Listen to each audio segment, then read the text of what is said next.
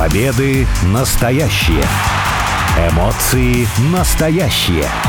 Травмы настоящие. А все остальное по сценарию.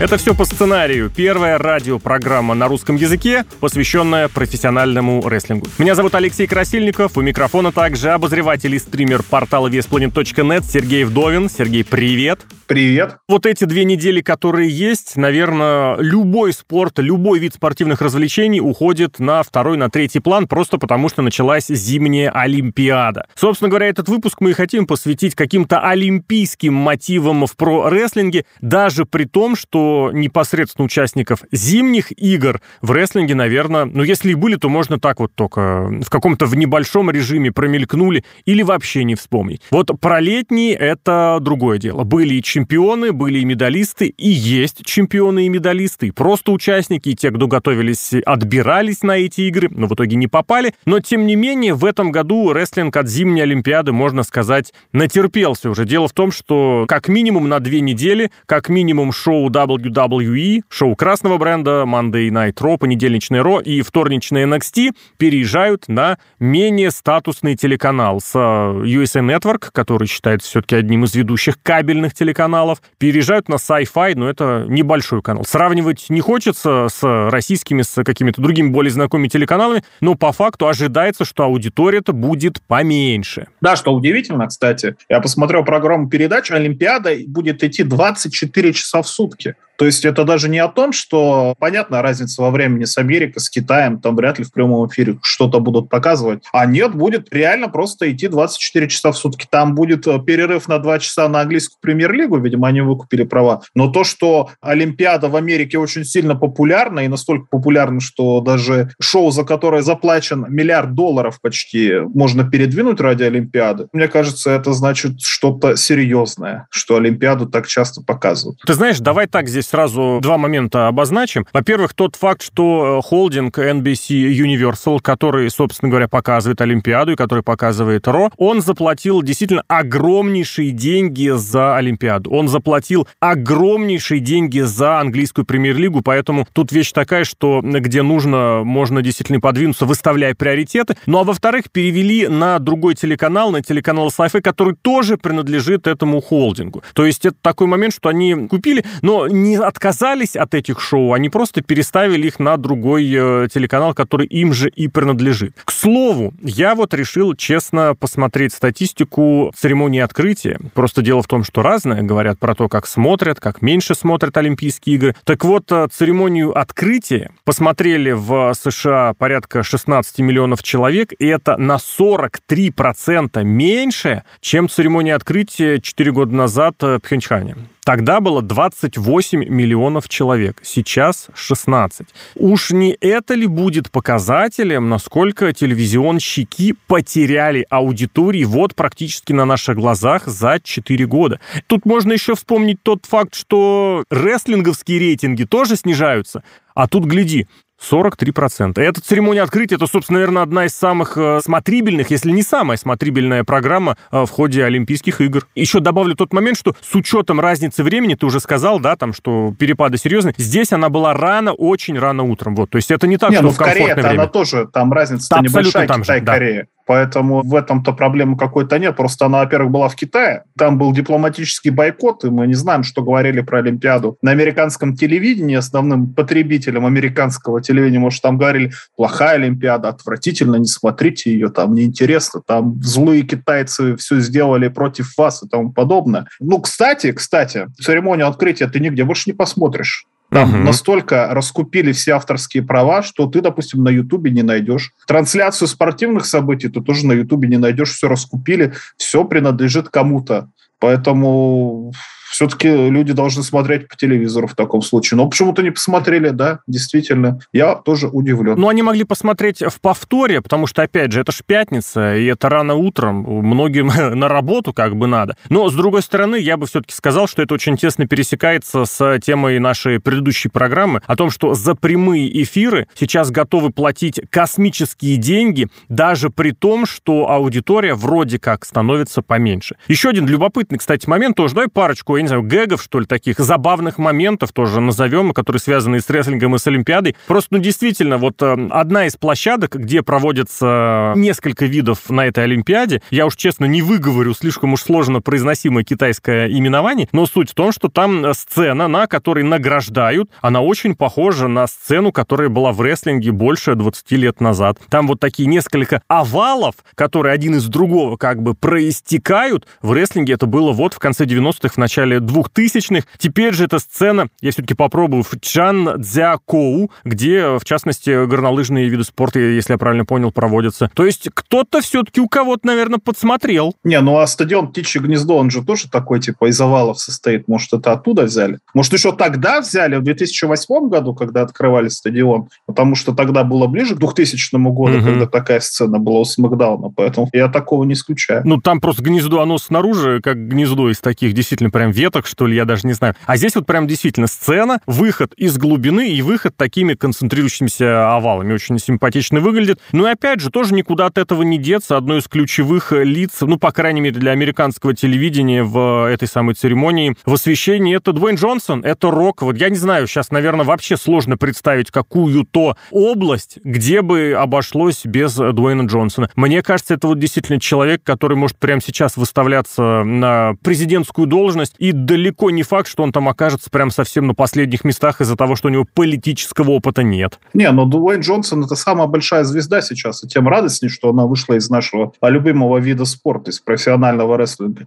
Но его и ждут постоянно в рестлинге. Говорят, что будут слухи, что Дуэйн Джонсон будет проводить матч на Рестлмании. С кем пока неизвестно, ну, через когда год. пока неизвестно. Но этого все ждем, и я уверен, что вот там-то он тоже привлечет огромное количество зрителей, и казуальных, так скажем, и тех, кто когда-то смотрел и бросил смотреть, и даже тех, кто, например, живет в России, рестлингом никогда не интересовался, потому что даже у нас в России Дуэйн Джонсон — это звезда невероятного масштаба.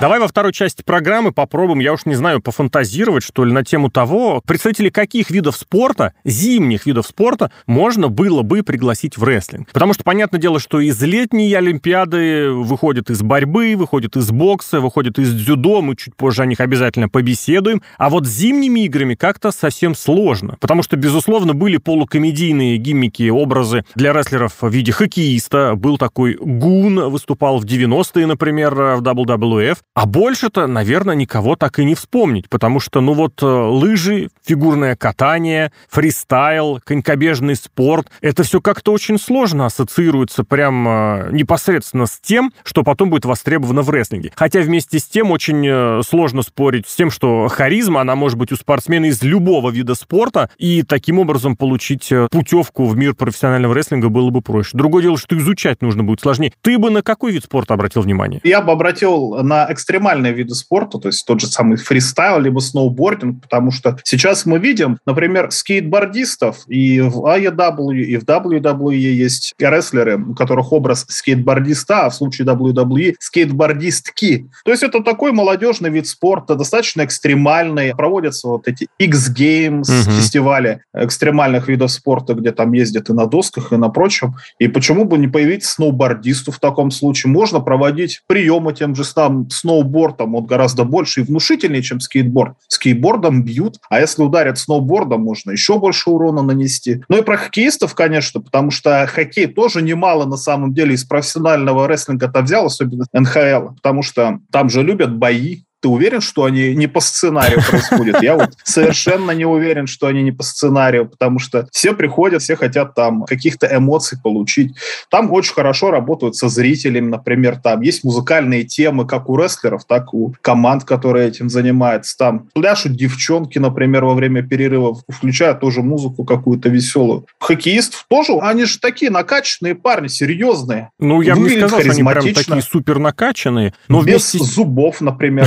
Ты увидишь такого человека, видимо, он какой-то опасный, если у него нет зубов. А если он еще хоккеист? Но это у нас в России, кстати, любят хоккеисты. И в Канаде. В Канаде вообще хоккей это культ, наверное, целый. Угу. В Америке, наверное, не так сильно, но все равно. Ну уж в Штатах очень серьезно и интерес к хоккею пытаются и дополнительно прививать. Мне всегда в этом смысле очень нравилось, как они стараются окучивать такие денежные регионы, где много людей с деньгами проживает, которые могли бы заплатить за поход на хоккей. Ну вот, например, когда в Калифорнию стали возить э, команды, основывать там команды относительно недавно, в Техасе, собственно, команды, за которую я переживаю, в Техасе играет, э, во Флориде тоже команду, причем не одну основали. В Лас-Вегас привезли практически э, с нуля и очень успешно сразу там команда стала играть. Это один из редких случаев в истории, когда команда сразу после возникновения, они там до финала Кубка Стэнли сразу дошли. И в этом смысле вот это окучивание рынков, оно в хоккее продолжается. А я бы обратил внимание, знаешь, на какой вид спорта в плане привлечения потенциальных э, рестлеров? Это бобслей. Потому что не секрет, что в бобслей идут как раз из легкой атлетики, таких из силовых видов, разгоняющие. Потому что, да, есть пилот, который управляет этим снарядом, но есть и, ну, в разных видах э, где-то один, где-то три человека, в чьи задачи входит разогнать эту машину до максимальной скорости. Есть же даже специальные замеры такой. Я очень люблю различные зачеты в самых разных э, видах спорта, причем не связанные даже с каким-то итоговым результатом. Но вот скорость разгона — это очень важный момент. По сути, это получение вот этого стартовой инициативы, стартовой скорости, которая потом тебя дальше по колее понесет. И, собственно говоря, в бобслейный спорт как раз, ну, в частности,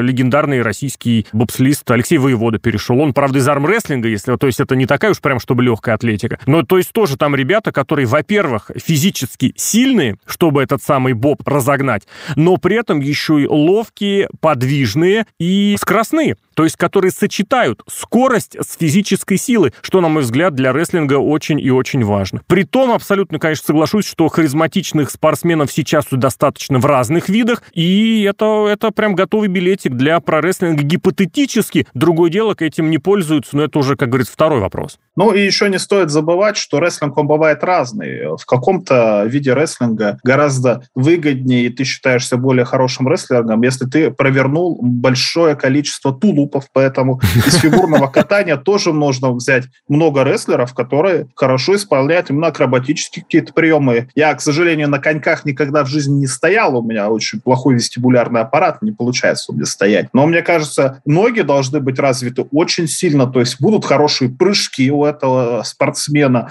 он умеет проворачиваться в воздухе, поэтому его атакующие приемы из воздуха будут крайне зрелищными. И мне кажется, в компании AEW, например, такой рестлер очень бы сильно пригодился. Я бы сюда добавил не только фигурное катание, а и тот же лыжный фристайл, где есть целые направления, где вот выкрутить определенное количество сальто с винтом, еще и сложности разные устанавливают, где это, собственно говоря, смысл всей э, программы. Просто поэтому как раз это будет очень уместно, учитывая, что порой вот недолет, недокрут может приводить к каким-то серьезным травмам. Вот, кстати, исходя из того, что шоу Ро и шоу NXT вот в эти две недели уезжает на менее значимый канал, канал. Я вот честно скажу, я вообще не удивился, если бы в рестлинге на эти две недели, прям четко на олимпийское время, появился бы какой-нибудь отрицательный персонаж, у которого так или иначе фигурировали бы какие-нибудь нотки, например, то ли он там на лыжах катается, или он там, допустим, тем же сноубордом занимается. Потому что ты правильно сказал, есть вот эти скейт-бордисты в All Elite, в WWE, в NXT. Есть же там еще тоже, вот относительно недавно появилась э, спортсменка Тиффани Стрэттон, которая вот теннисом, таким элитным видом спорта занимается. Почему бы не добавить добавить. Мне кажется, такой, знаешь, небольшой инсайдовый юмор был бы. И с другой стороны, да, действительно, еще такая искренняя, ну, не ненависть, но не любовь к персонажу бы появилась. Почему? Потому что из-за него наш рестлинг притесняют. Было ж такое, когда спорили по поводу того, где проводить э, шоу рестлинга непосредственно в плане арены. И тогда прям выходили, мол, мы хорошая команда, мы выйдем в форме Лос-Анджелеса. Вы плохая команда, вы выйдете в форме Денвера. А все было потому, что из Денвера попросили по причине, ну, как сказать, букинг рынка одновременно получился и рестлинга, и баскетбола. В Лос-Анджелесе приютили, вы молодцы. В Денвере вы нас не позвали, выгнали нас, вы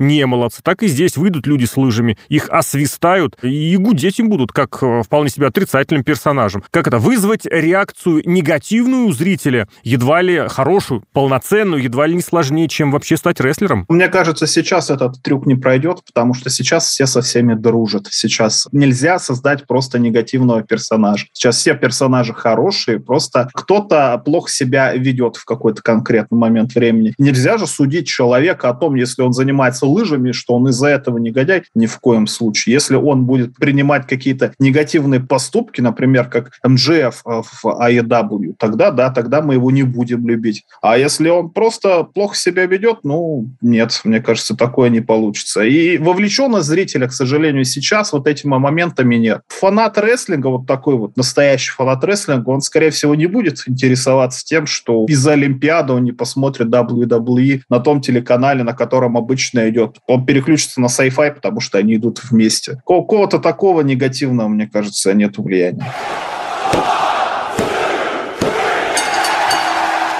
Ну и, собственно говоря, олимпионики, участники Олимпийских игр, медалисты Олимпийских игр, которые потом сделали карьеру в рестлинге, если не акцентировать внимание вообще на истории, потому что, безусловно, были представители и в 70-е годы, и в 80-е, чуть раньше, если поговорить непосредственно о сегодняшних звездах, которые так или иначе пришли из рестлинга. Кого можно вспомнить? Наверное, самое главное такое олимпийское лицо, это, конечно же, Курт Энгл, олимпийский чемпион по борьбе. Да, он бы завершил карьеру буквально пару лет назад, но, наверное, вот более органичного перехода из обычного спорта в профессиональный рестлинг я даже представить не могу. Нас вот казалось, человек был рожден профессиональным рестлером. При этом у него Олимпийские игры, при этом он эти Олимпийские игры выиграл. Это, конечно, уже частично мемовская формулировка, но со сломанной чертовой шеей. Вот такой был Курт Энгл. Это, конечно, и абсолютное удовольствие смотреть его матчи. И в какой-то мере даже жалко, что эстафету вот как таковую он никому передать-то и не смог. Да, это очень странно. Почему почему Курт Энгл смог попасть, то есть у него действительно был образ олимпийца, он действительно ходил с олимпийскими медалями, кстати, не понимаю, почему у него их было несколько, две у него медали.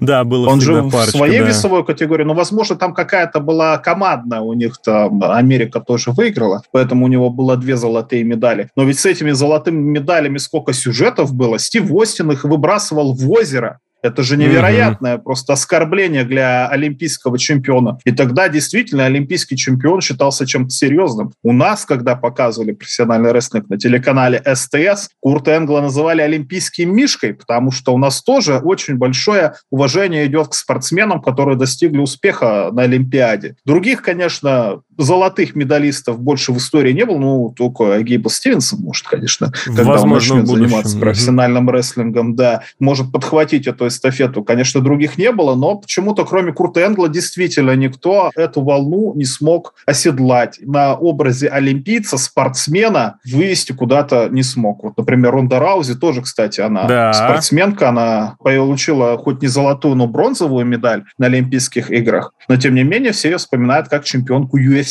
Видимо, вот такой вот сдвиг немножко сознания возник, потому что когда появился профессиональный спорт, такой вот любительский, олимпийский, он стал не так популярен в Америке. То есть Курт Энгл в начале 2000-х был суперзвездой, а Ронда Раузи уже в середине десятых годов воспринималась чисто как чемпионка UFC, и именно поэтому считалась очень опасной соперницей. Ну, ты знаешь, я здесь хотел бы сказать, что если уж говорить формально, то в истории Расселмании, например, был Шакил О'Нил, который является олимпийским чемпионом по баскетболу. Он, правда, был, мягко говоря, не таким уж прям частым участником э, шоу-рестлинга, тем не менее, он в All Elite Wrestling недавно, относительно недавно отметился, ну и золотая медаль-то у него была. Про Гейбла Стивсона, наверное, да, это, конечно, еще история будущего, потому что ну, на него посмотреть, я никогда не устану повторять, что финальный матч на Олимпийских играх э, Гейбла Стивсона это просто поединок, э, который был такое ощущение, что прям по всем сценариям рестлинга изготовлен. И сверстан, и исполнен, и сыгран. Я просто даже не знаю, с чем даже можно сравнить. Вот э, Стивсон и его оппонент, представитель Грузии Гену Петриашвили, они настолько там действительно показали зрелище, которое интересно не только со спортивной точки зрения,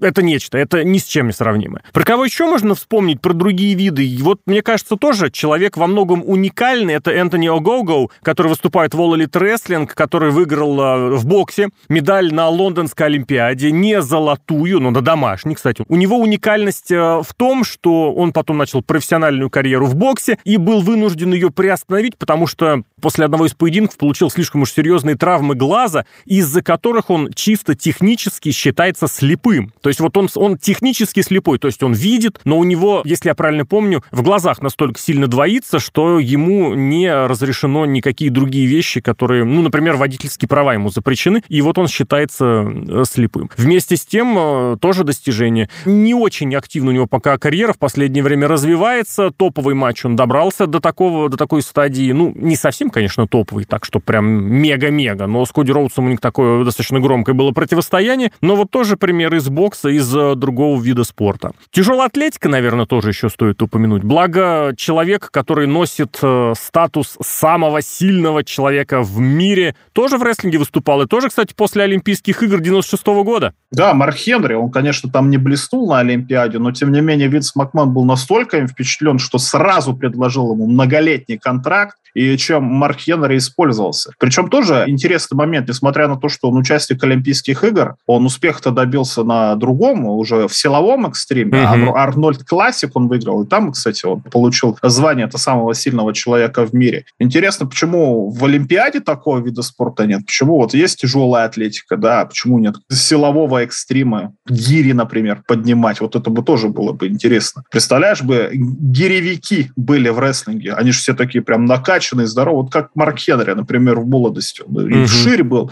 и в рост примерно одинаковый. Было бы интересно это посмотреть. Ну, вместе с тем я должен, конечно, здесь сказать, что были в истории рестлинга другие люди, которые самыми сильными считались не без оснований. Дон Мурака, например, не очень известный Кен Патера. Они прям вот не такие, чтобы сказать, суперзвезды, но тем не менее, именно если говорить про физическую силу, там что-то было запредельное. Бигги Лэнгстон, недавний чемпион под именем Бигги, он тоже несколько рекордов штата ставил в попадении поднятии тяжести. Правда, опять же, до Олимпиады не добрался. Относительно недавно Джордан Грейс, э, это уже рестлерша из Impact рестлинга, тоже по поднятию тяжести вполне себе попала в книги рекордов Гиннесса. Другое дело, что в эти книги, ну, как сказать, далеко не всегда очень сложно попасть, потому что слишком уж много всяких разных зачетов. Кстати, еще такой момент есть, что если, допустим, для нас или американцев Олимпиады, мы уже присытились, у нас много чемпионов, много золотых медалей всегда есть. А для какой-нибудь небольшой страны, например, Саудовской Аравии, когда человек занимает пусть второе место, серебряную медаль, он становится угу. суперзвездой. И лишний раз у нас это показал в прошлом году каратист который из Саудовской Аравии занял второе место на Олимпиаде. Настолько он засветился, что когда он вышел провести свой вот этот легендарный удар, за который его дисквалифицировали оттуда, он вышел на рестлинг-ринге, такой прием считается, и провел негодяя это Мустафи Али этот прием. Все были счастливы просто абсолютно. Мне кажется, для таких небольших стран это очень большой прирост дает каких-то дивидендов и новую звезду даже может создать.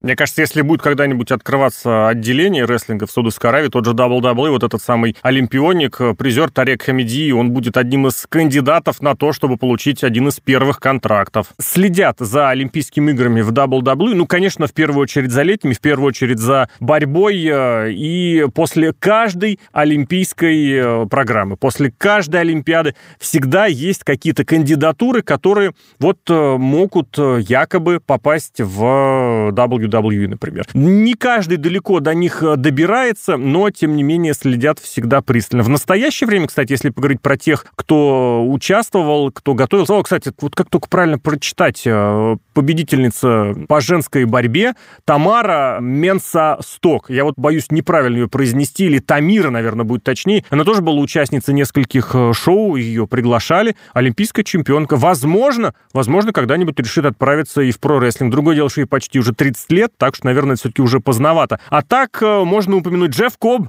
один из самых э, красочных персонажей в рестлинге под именем Матанза, выступал он в Луче Андеграунд, тоже пробовался на Олимпиаде, правда, особых успехов не добился. Юлис он сейчас работает в NXT, готовит стать рестлершей, э, выступает уже, правда, пока в небольших объемах, масштабах. Тем не менее, тоже пыталась отбираться на Олимпийские игры, там, правда, есть своя специфика. Ну и действует действующие пока еще командные чемпионы красного бренда Ро, Чет Гейбл и Отис. Настолько любопытная, веселая, смешная, в каком-то в плане дурашливая команда, но тоже оба рестлера готовились к Олимпийским играм, участвовали, причем в одном отборе аж почти 10 лет назад. А вот кто же знал, что спустя 10 лет они вместе сойдутся. Не могу тоже не упомянуть еще одного борца. Правда, он до Олимпиады, увы, не добрался. Нат Неверхард, он же Джейсон Джордан, один из самых, наверное, талантливых борцов своего поколения, который таки в рестлинге себя все-таки реализовать э, не смог, увы, получил травму. В общем, Али, зимняя Олимпиада, не время забывать про рестлинг, можно посмотреть, попредставлять, как, например, э, тот же Клебо или Большунов свои, например, разборки провели бы не только на лыжной трассе, но и на ринге для рестлинга. Или, допустим, хоккейные сборные прям командное противостояние, прям группировки сборная России, сборная Канады на ринге для рестлинга. Мне кажется, как минимум в плане прикинуть, как это могло бы быть,